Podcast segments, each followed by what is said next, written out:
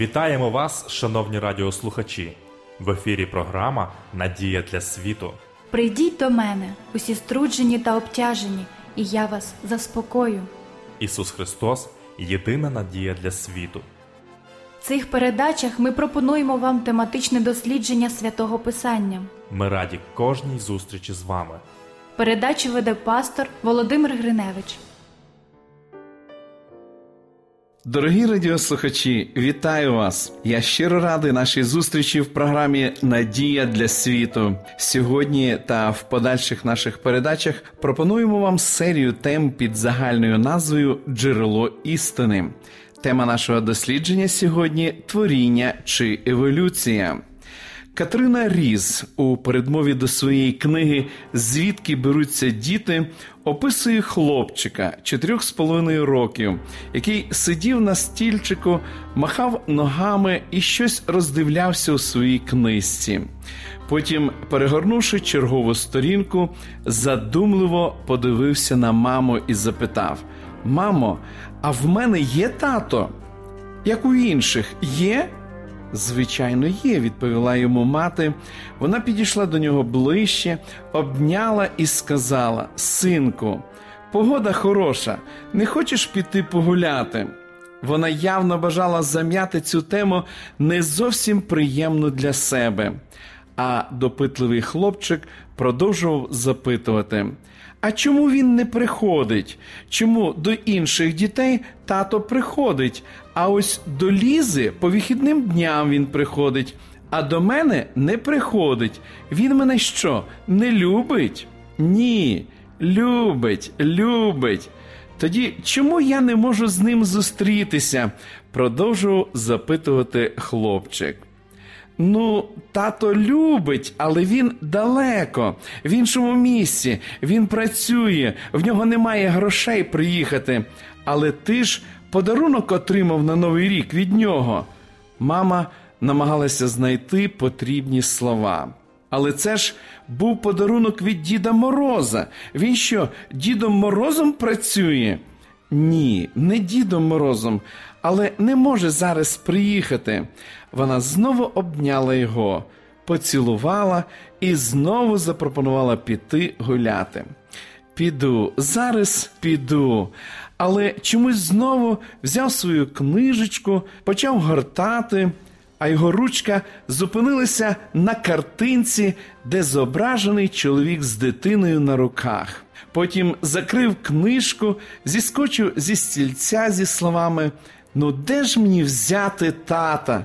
І пішов на кухню кликати дідуся гуляти. Як багато людей сьогодні, подібно хлопчику, знаходяться в пошуках батька, який був би поруч, який пішов би разом з ними і в школу, і на роботу, і погуляти, який завжди поспішав би на допомогу. Дорослі люди, батьки продовжують розповідати дітям про те, звідки вони походять. Ми тебе, синку, в капусті знайшли. Це коли про хлопчика йде мова. Або ми тебе у квітках знайшли. Це про дівчинку. І ще є одна версія про те, що гарний птах лелека звідкись здалеку за намічною адресою в призначений термін доставив немовля чоловічої або жіночої статі. Ми посміхаємося, коли слухаємо це, але розуміємо, що це неправда, тому що знаємо справжню правду. Ми пам'ятаємо відчуття материнських рук, які ніжно притискали нас до себе. Ми пам'ятаємо сильні батьківські руки, що підхоплювали нас з землі, підкидали високо-високо. А ми в цьому польоті були впевнені, що через мить знову будемо в батьківських руках. І ось це відчуття любові ми намагаємося передати своїм дітям, онукам, бо їм потрібно знати, що у них є рідні люди, хто любить їх, що у них є той, хто завжди поруч з ними, хто їм допоможе. Але дивна річ, коли дорослішаємо, починаємо не тільки пізнавати навколишній світ, але й науку, і зустрічаємося з дуже схожою ситуацією. Свідомість наша говорить, в світі, в якому ми живемо, повинен бути творець. Неможливо, щоб все з'явилося випадково, щоб у цьому світі його не було, або він так сильно зайнятий чимось, що не дає про себе знати.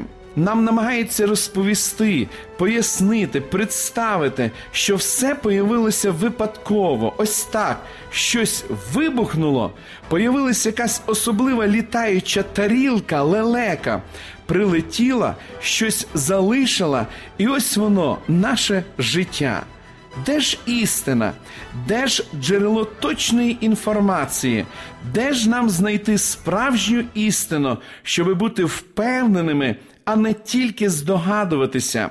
Давайте подивимося, що говорить Біблія про походження нашого світу. В 32-му псалмі написано: Словом Господнім учинене небо, а подихом уст його все його військо. Бо сказав він, і сталося, наказав і з'явилось. Ось яким подає нам святе письмо початок. Богу не потрібна була матерія. Біблія являє нам Бога, який із небуття творить велике. Перші люди прекрасно знали свої витоки, вони знали, хто їхній батько. Вони передавали це з вуст в уста і століття в століття. Правда, з часом багато забували, відходили від свого Творця, сповідували язичництво, говорили, що сонце або місяць найголовніший Бог але потім поверталися знову і знаходили у Бога мир і радість. Михайло Васильович Ломоносов, перший російський вчений, природознавець світового рівня, написав наступне: Творець дав людському роду дві книги: в одній показав свою величність, в іншій свою волю. Перша це видимий світ, ним створений, щоб людина, споглядаючи величність і красу, визнала божественну всемогутність, принаймні відповідно до дарованого їй поняття. Друга книга Святе Письмо. У ній показана милість Творця щодо нашого спасіння. Великий вчений відкрито говорить, що Творець відкриває себе, яким він є. Зверніть увагу на перші рядки святого Писання, наскільки вони змістовні. На початку Бог створив небо і землю. А далі іде опис цього дивовижного процесу творіння довжиною у шість днів В кінці Бог підвів підсумок, що створене ним не випадковість, це не результат вибуху. Те, що він створив, все було вельми добре. Але вже в Едемському саду, де панувала гармонія, згода, радість, де життя вирувало в повному розумінні слова, раптом лунає голос. А це правда, що Бог говорить, що вам саме таким шляхом потрібно йти? Чи є сенс довіряти словам Творця? Мені здається, що диявол, який проголосив ці слова, мав успіх не тільки тоді, а й у наступні століття відкинення творця проявилися в найбільшій мірі в 19 столітті, коли з'явилося нове вчення дарвінізм. А автор цієї теорії Чарльз Дарвін.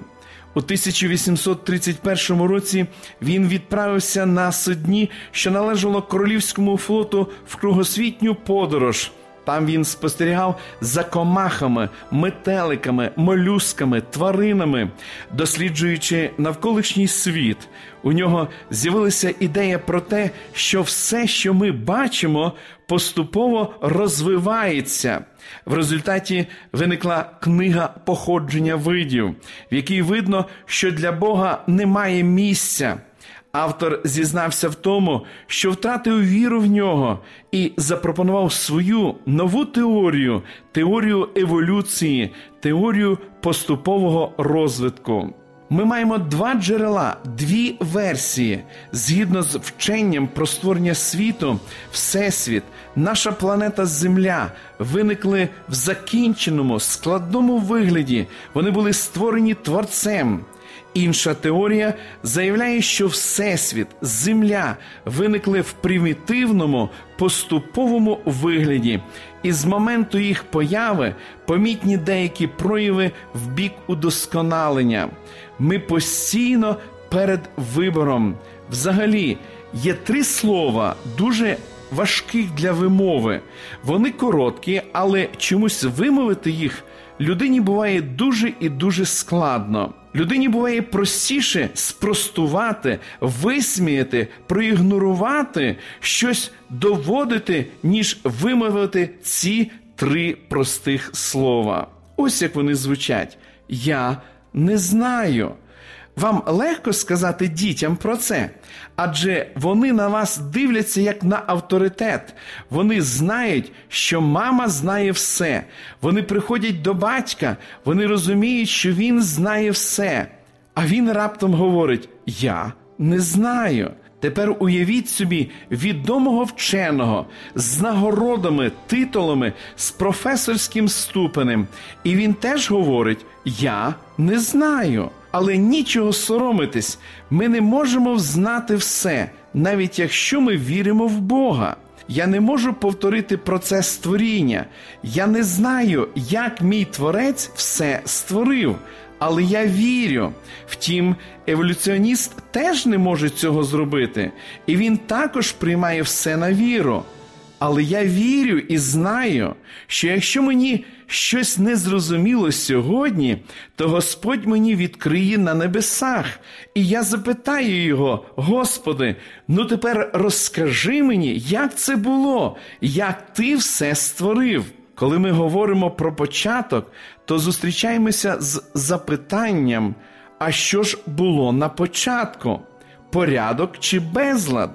Біблія говорить, що все, що Бог створив, все було вельми добре.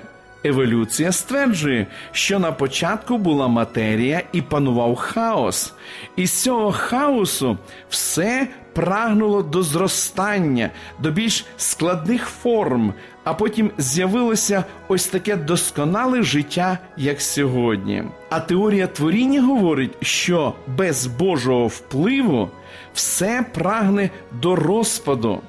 Я не думаю, що з цього приводу мені потрібно приводити складні формули, закони термодинаміки.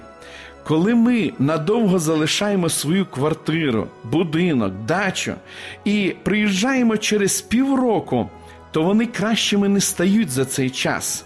Відповідно до теорії еволюції, мало би бути саме так, але ми не знайдемо там порядку. Там буде пил, павутина, з'являться миші, щури, міль, таргани.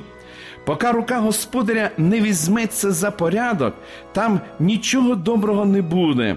Так і з творінням, якби Бог не доклав свої люблячі руки, то крім хаосу нічого б не було. Часто атеїсти посилаються на археологічні розкопки, на літопис різних скам'янілостей. Відповідно до теорії створення, кожен вид був створений Богом відразу досконалим. Біблія говорить, що Адамові було дано право назвати по імені кожну тварину. Вони всі проходили перед ним, він з ними спілкувався, давав їм імена. Це не були напіврозвинуті істоти. Якщо це був птах, то він літав. Якщо це був кінь, то він одразу стрибав. Теорія еволюції говорить, що кожен вид розвивався поступово. Серед більш ніж одного трильйона знайдених скам'янілостей, стародавніх тварин немає ні однієї форми перехідного виду. Якщо це був кіт, то це був кіт. Якщо це була корова, то це була корова. Пам'ятаєте з підручника по біології розвиток коня? З тварини, напевне, схожої на лисицю, маленької такої, поступово виростає стрункий кінь. Я пам'ятаю ці малюнки, Але при цьому варто врахувати одне, що коли знаходили скам'янілості, схожі на лисицю, знаходили і коней саме в тому вигляді, в якому вони сьогодні. Перехідного моменту, перехідної фази не знайдено. Ми продовжимо дослідження цієї теми в наших подальших передачах. Шановні радіослухачі, запрошую вас відвідати наші богослужіння, які проходять щосуботи у вашому місті з 10 години ранку. Детальну інформацію ви можете дізнатись за номером телефону 0800 30 20 20. Я прощаюсь з вами до наступної зустрічі. До побачення. Ви слухали передачу Надія для світу. Ми будемо раді наступній зустрічі з вами. Для кращого розуміння святого Писання пропонуємо вам біблійні уроки під назвою Дивовижні факти. Ви можете отримати їх, зателефонувавши за номером 0800 30 20 20. Нехай благословить вас Бог і наповнить серце надією та миром.